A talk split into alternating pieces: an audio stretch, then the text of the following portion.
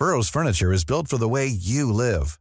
From ensuring easy assembly and disassembly to honoring highly requested new colors for their award-winning seating, they always have their customers in mind. Their modular seating is made out of durable materials to last and grow with you. And with Burrow, you always get fast, free shipping. Get up to 60% off during Burrow's Memorial Day sale at burrow.com slash ACAST. That's burrow.com slash ACAST. burrow.com slash ACAST.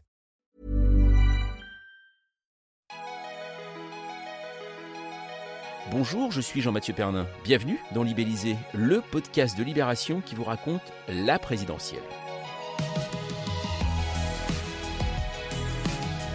Vous aussi, je suis sûr que vous les avez entendus, ces gens qui, après le premier tour, clament partout Ah bah ça y est, la campagne commence Quelle erreur Comment peut-on prononcer de tels faisait Entre les deux tours, on monte notre niveau de vocabulaire. Ça y est, la campagne commence. Eh bien non, elle continue et ça n'étonnera en rien les fidèles de Libellisé qui, depuis le premier numéro de ce podcast, sont au courant des enjeux, des forces en présence et des soubresauts de cette course présidentielle. D'ailleurs, si vous avez envie de faire partie du club, pourquoi ne pas nous poser des questions ou nous envoyer des notes vocales sur libellisé.libération.fr Ça, en tout cas, c'est une chouette idée.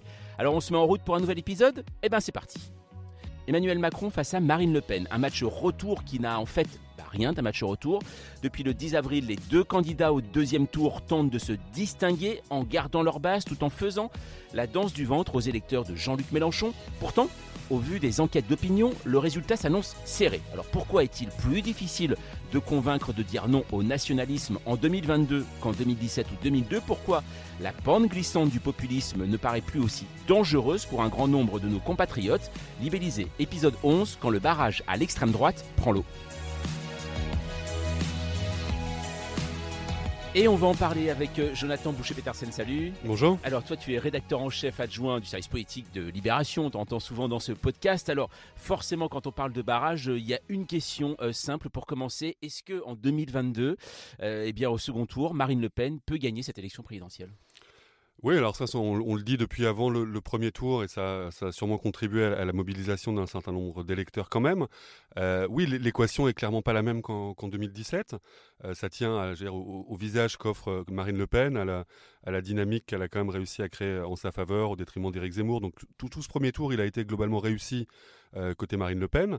Euh, on ne peut pas dire effectivement qu'elle soit dans, l'affirmation euh, décomplexée ou en tout cas des, marqueurs d'extrême droite. Tout ça est un peu masqué, tout ça est un peu mis au second plan.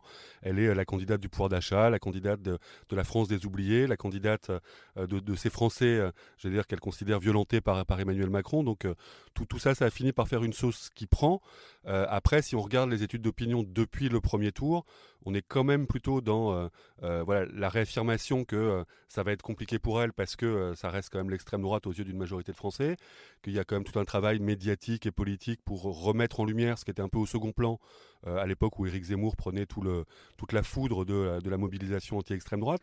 Donc c'est vrai qu'elle est, elle est dans un contexte qui politiquement est plus intéressant parce qu'elle a ce petit réservoir d'électeurs de, Zemmour qu'elle n'avait pas la dernière fois. maintenant, dire que la victoire est l'hypothèse la plus probable, il y a que au Rassemblement national qu'on peut dire ce genre de choses. Pourquoi finalement Marine Le Pen en 2022 ne, fait plus peur? Bah parce que hein, d'une certaine manière, on s'est, euh, enfin en tout cas une partie des Français s'est habitué à sa présence. Que euh, si on compare euh, Marine Le Pen à son père ou même Marine Le Pen à ses premiers pas à la tête du Rassemblement national à l'époque Front National, les, items qu'elle met en avant sont plus exactement les mêmes, même si les, piliers du programme, eux, sont, bien restés les mêmes. et c'est vrai qu'attraper euh, la, la désespérance sociale, euh, c'est quand même plus efficace que d'être dans la stigmatisation permanente, le jusqu'au boutisme en termes de, de, politique sécuritaire.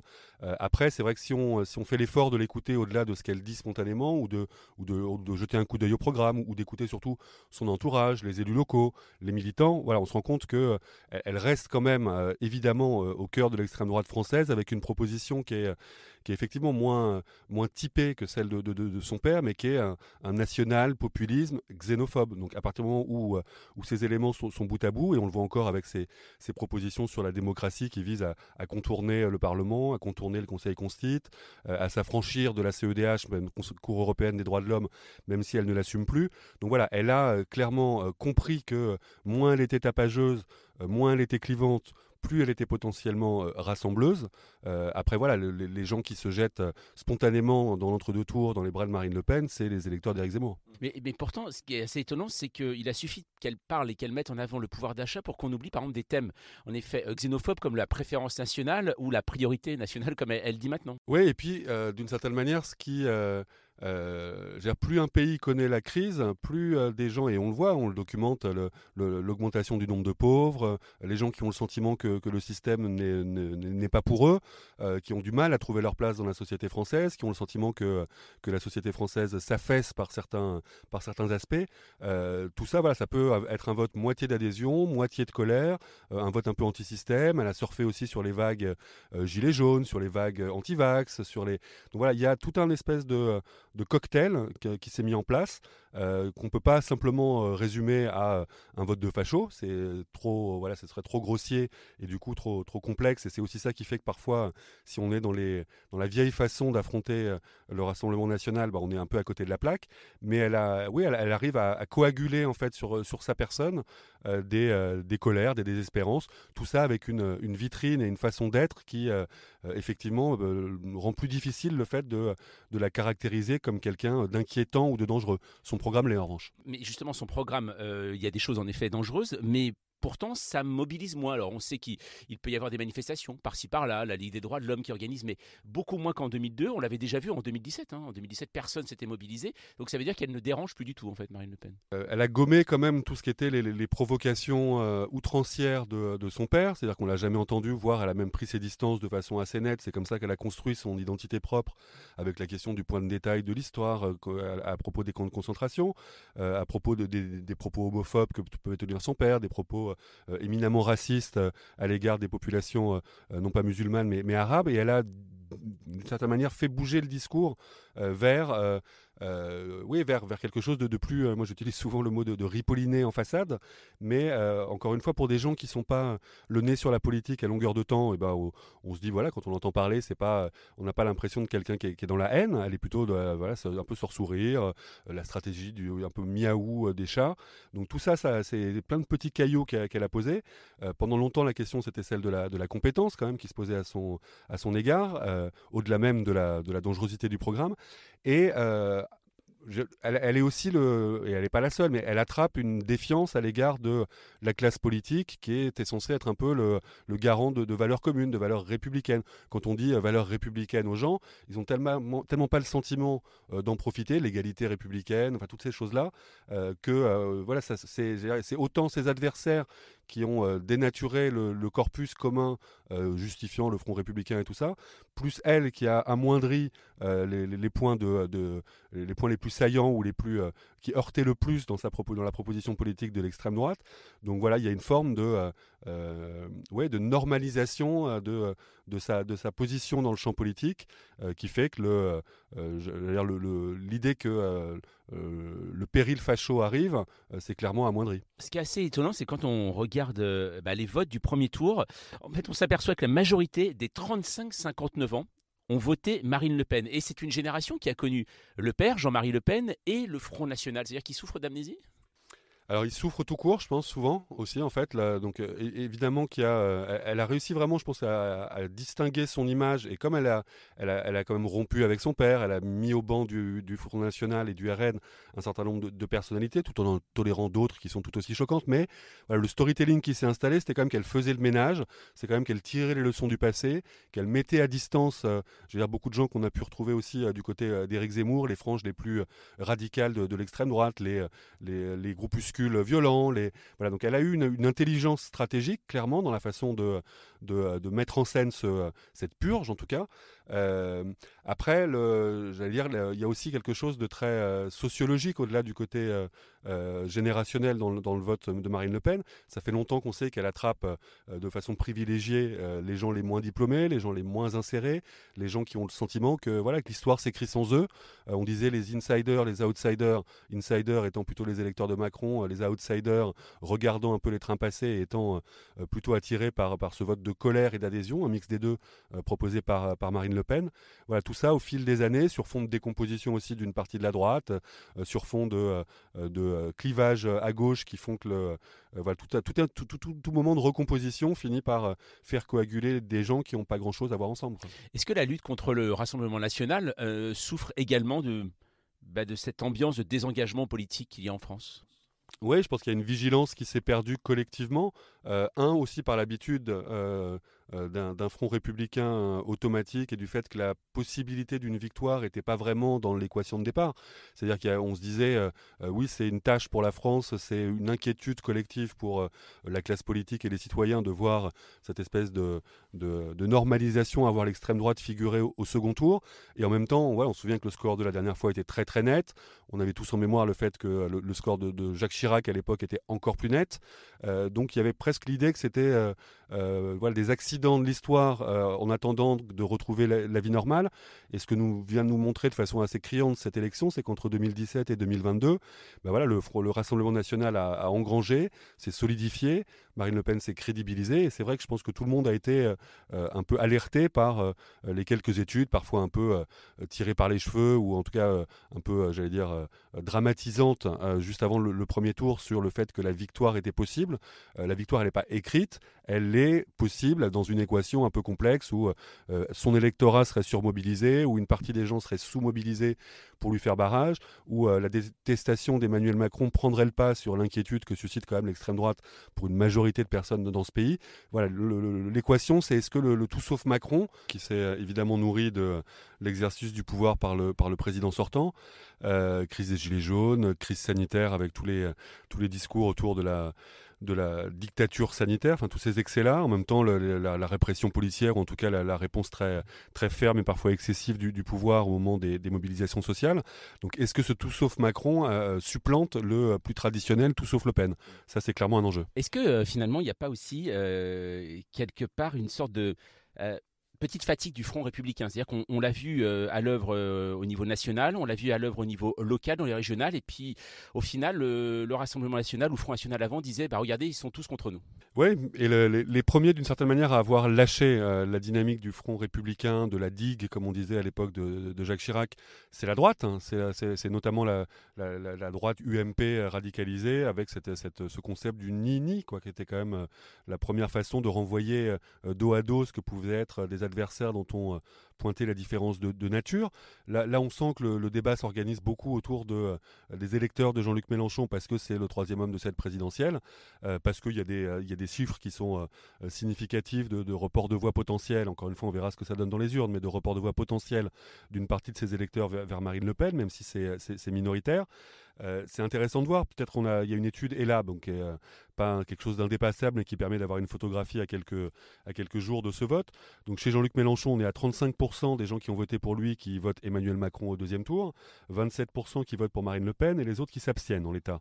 Euh, chez Valérie Pécresse, par exemple, euh, on est sur 42% de vote Emmanuel Macron, donc là on voit qu'il y a une proximité, mais on est aussi sur 29% de vote Marine Le Pen. Donc on sent que cette question du Front républicain, si les républicains, il interroge autant la gauche que la droite, et que chez Valérie Pécresse, c'est-à-dire la, la, ciotisation euh, et l'extrême droitisation d'une partie de, des cadres LR, a aussi un impact. En revanche, c'est chez Yannick Jadot qu'on retrouve le, score le plus net, avec 63% du vote en faveur d'Emmanuel Macron, et quand même 18% pour, pour Marine Le Pen. Voilà, là c'est toute la question euh, euh, européenne. Et c'est vrai que chez, Jadot, il y a, euh, plus, le score est petit, plus il reste des gens qui sont des écolos purs et durs et qui ont fait quand même depuis longtemps du combat contre l'extrême droite une de leurs valeurs cardinales. Alors comment s'opposer justement à, Marine Le Pen? Il y a différentes formes et sur libellisé.libération.fr, il y a ce message de Georges Didelon qui nous dit, lui, moi je préfère voter blanc que voter Emmanuel Macron. Euh, est-ce que finalement le vote blanc, qui n'est toujours pas reconnu en France, est-ce que ça peut être une forme d'expression? Et beaucoup de gens se disent tiens je vais voter blanc pour montrer à quel point je désapprouve ce second tour ah bah, ils peuvent toujours montrer. Après, le, problème quand on vote avec un vote qui n'a pas d'impact dans les urnes, c'est qu'on a montré euh, sûrement quelque chose qui mérite d'être discuté. encore une fois, la, prise en compte du vote blanc, c'est un débat récurrent. Euh, après, quand on est à une semaine d'une élection et qu'on considère que une possible victoire de, Marine Le Pen est un risque pour le pays et un risque pour euh, un certain nombre de, populations de ce pays, le, vote blanc est, stérile, quoi, globalement. Donc, donc évidemment que c'est pas pour balayer la, ce que peut représenter le vote blanc, j'allais dire dans une élection élection normale ou dans un scrutin habituel. En revanche, là, dans ces circonstances-là, il n'y a pas 50 milliards de façons de, s'opposer clairement à Marine Le Pen. Après, c'est un travail psychologique, c'est un travail d'acceptation de se dire que voter Macron, c'est pas voter pour Macron. Et c'est un peu ça l'évolution qui est en train de se faire aussi chez un certain nombre d'électeurs de gauche. Parce que j'allais dire, Emmanuel Macron, il a donné le fer pour se faire battre. Et que si aujourd'hui, il n'y a pas un rassemblement qui se fait naturellement, il y a évidemment une grande part qui est sa responsabilité. Après, il y a aussi ce qu'on se disait juste avant sur l'idée de la lassitude du Front républicain comme un automatisme. Il y a des gens, pour les, pas les plus âgés, mais pour les gens qui ne sont pas des primo-votants, on est quand même dans ce, dans ce souvenir de, de, Jacques Chirac, avec pour le coup un pays qui s'était levé d'un bloc, front contre front, 80%. Mais quand même, quand on avait digéré cette victoire de Jacques Chirac, il y avait quand même l'idée qu'il avait une responsabilité à rassembler et que derrière, on n'a pas du tout eu cette, euh, cette promesse. Donc d'un côté, front républicain, est-ce que ça ne veut pas dire aussi nécessité de rassemblement derrière? Quand on a vu qu'Emmanuel Macron a profité euh, essentiellement d'ailleurs d'un vote de gauche pour battre euh, Marine Le Pen en 2017 et que l'ensemble de son quinquennat a quand même pas du tout répondu à ce qu'étaient les canons ou les valeurs de la gauche, bah, il y a, l'idée que le contrat n'est pas tenu des deux côtés. Donc c'est vrai que on est dans cette tension entre mon, le, mon vote peut pas être non plus complètement gratuit juste par mécanique, sinon il y a, quasiment quelque chose de, cynique à dire. et c'est ça tout ce discours de dire Emmanuel Macron voulait être face à, voulait être face à l'extrême droite, ce qu'on a beaucoup entendu, voir des gens qui documentent de façon parfois pas, pas idiote du tout l'idée qu'il a entretenu un flou, qu'il a en tout cas pas créé les conditions ou pas favorisé les conditions pour qu'une une opposition républicaine retrouve des couleurs. Donc siphonnage de la gauche en 2017, assèchement de la droite en 2022. C'est vrai qu'au bout d'un moment, quand on fait le désert des Tartares, on se retrouve en face à face avec l'extrême droite. Il est bien confortable de se dire qu'électoralement, ça finit par se réduire pour une majorité d'électeurs à euh, le bien contre le mal ou le moindre mal contre le vrai mal.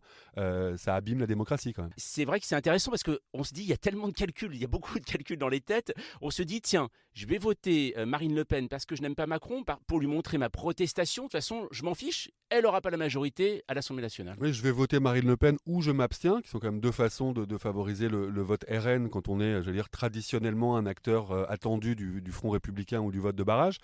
Euh, après, il n'y a aucun exemple euh, sous la Ve République et là, les institutions sont, faites pour et l'inversion du calendrier avec ces législatives qui arrivent dans la foulée comme une sorte de validation ultime de la, de la présidentielle. On n'a jamais vu un, président subir une cohabitation du, du tac au tac. Autant à l'époque de, Jacques Chirac, du de, ces deux moments démocratiques différents, il pouvait y avoir un rééquilibrage avec effectivement euh, un candidat de, droite ou de gauche qui gagne la présidentielle et un candidat de gauche ou de droite qui gagne les législatives et qui se retrouve à Matignon.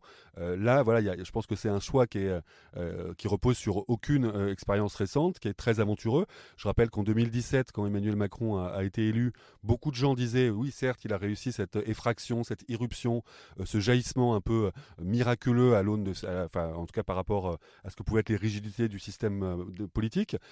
mais évidemment, il n'aura pas de majorité. Évidemment, il présente des branquignoles, il présente des mecs qui n'ont aucune expérience, aucune implantation. Et à l'arrivée, il a eu une des majorités les plus importantes de la Ve République. Donc, je veux dire, faire ce, cette espèce de, pari du rééquilibrage par des institutions qui sont construites justement pour l'éviter, c'est le risque de se prendre une, double douche froide. Une chose à propos bien sûr des électeurs de Jean-Luc Mélenchon, euh, ils sont un peu faiseurs de roi euh, aujourd'hui. Pourquoi y a-t-il certains électeurs Jean-Luc Mélenchon qui sont tentés par Marine Le Pen? Alors c'est parce que l'électorat de Jean-Luc Mélenchon il est, il est euh, protéiforme d'une certaine manière. Euh, évidemment que j'allais dire le, noyau de l'électorat euh, issu historiquement du parti de gauche, issu de la, France insoumise, j'allais dire complètement construite sur, sur des valeurs internationalistes, sur des valeurs antiracistes, sur des valeurs d'une politique sociale un peu radicale. Là il y a clairement des garde-fous et on le voit, il n'y a pas de cadre autour de Jean-Luc Mélenchon qui basculerait ou qui serait tenté par, par Marine Le Pen. Il y a vaguement eu un conseiller régional qu'elle a réussi à attirer en Rhône-Alpes, mais ça s'arrête là. Euh, en revanche, voilà, Jean-Luc Mélenchon, quand il a grossi sur le plan électoral, et parfois il a entretenu une forme de, euh, de porosité avec euh, des sphères qui étaient, que ce soit sur la question des vaccins ou la question de la, de la politique sanitaire, où il n'a pas toujours été absolument clair. Et il incarne aussi par, par sa force, par sa, sa capacité à, s'opposer à Macron, une partie du vote anti-système. Donc c'est vrai que quand on est, et, la plupart du temps, c'est quand même des gens qui sont dans la difficulté, ou qui, comme on le disait tout à l'heure ont l'impression d'être un peu fracassés par le système tel qu'il est et qui se disent moi Macron j'ai rien à en attendre. tout ça conjugué à l'idée de Marine Le Pen, bah, regardez là, elle est quand même, elle a l'air moins dangereuse ou en tout cas elle a l'air moins inquiétante qu'avant. Tout ça, ça fait un mix donc qui reste évidemment minoritaire, c'est-à-dire que c'est impossible et c'est même grossier et à côté de la plaque de dire les Mélenchonistes ou l'électorat de Mélenchon est en train de basculer pour Marine Le Pen. On est loin de ça.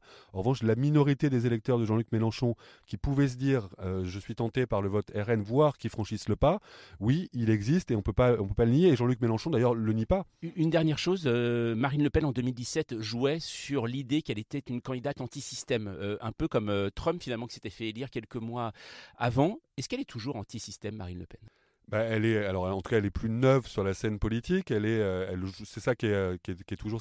On peut pas dire que c'est non plus euh, une figure fasciste parce qu'elle joue le jeu des élections, mais c'est tout le, c'est tout le, le, trouble des, propositions dites illibérales. Donc par exemple, si on se dit qu'un qu'un Viktor Orban est clairement un, un leader d'extrême droite passé par les urnes avec une politique sociale, il y a vraiment une forme de, mimétisme, en tout cas de, modèle dans ce qui peut se passer. Mais ça veut dire recul des libertés, mais ça veut dire recul des contre-pouvoirs, mais ça veut dire asphyxie du Parlement, mais ça veut dire donc Marine Le Pen, elle n'est pas anti-système dans le dans le sens où elle euh, euh, serait appuyée sur un mouvement social euh, ou sur des, sphères qui n'ont pas leur existence dans, l'espace institutionnel. En revanche, elle se pose elle en, en anti-système, mais anti-système, voilà le système mondialiste, comme elle dit, le système de cette alternance mécanique de la gauche et la droite que quand même Emmanuel Macron est venu, euh, est venu un peu percuter. Emmanuel Macron aussi, d'une certaine manière, euh, il avait beau être euh, un ancien banquier, un ancien secrétaire général adjoint de l'Élysée, ancien ministre de l'économie, il était sur ce credo de, de l'antisystème. Donc ça, finit par être une espèce de, de mot valise qui ne veut pas dire grand-chose. Elle est une part du système. après, elle, est, elle continue à, dire, à séduire des gens qui, qui veulent envoyer valser, j'allais dire, l'existant. Le, Donc ça, c'est oui, ça en fait une candidate qui qui vient Après, le, système, c'est vraiment une, euh, c'est quand même déjà une façon de, poser les choses de façon très populiste, parce que euh, qu'est-ce que c'est que, le système? C'est quoi? C'est une alliance euh, de qui avec qui Il y a toujours un petit fond quand même complotiste. Il y a une société, il y a une société civile, il y a un cadre institutionnel, il y a des élus. Le RN, ça fait longtemps qu'il joue le jeu de l'élection. S'ils avaient pu avoir des présidents de région, bah, ils auraient eu des présidents de région. Donc voilà, ça finit par être un disque un peu rayé, que je dis pas qu'il est inefficace mais ça finit par être un peu décalé par, rapport à, la réalité. Euh, le RN fait partie du système au sens large, euh, c'est le côté obscur de la force.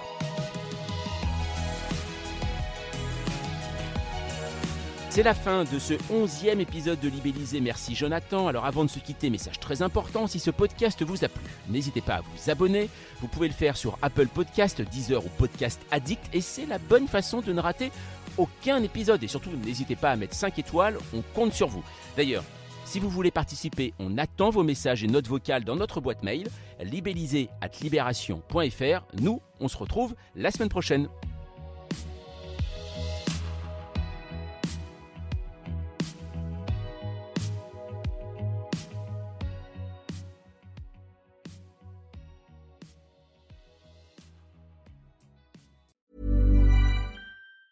Planning for your next trip? Elevate your travel style with Quince. Quince has all the jet setting essentials you'll want for your next getaway, like European linen, premium luggage options, buttery soft Italian leather bags, and so much more. And is all priced at 50 to 80% less than similar brands. Plus, Quince only works with factories that use safe and ethical manufacturing practices.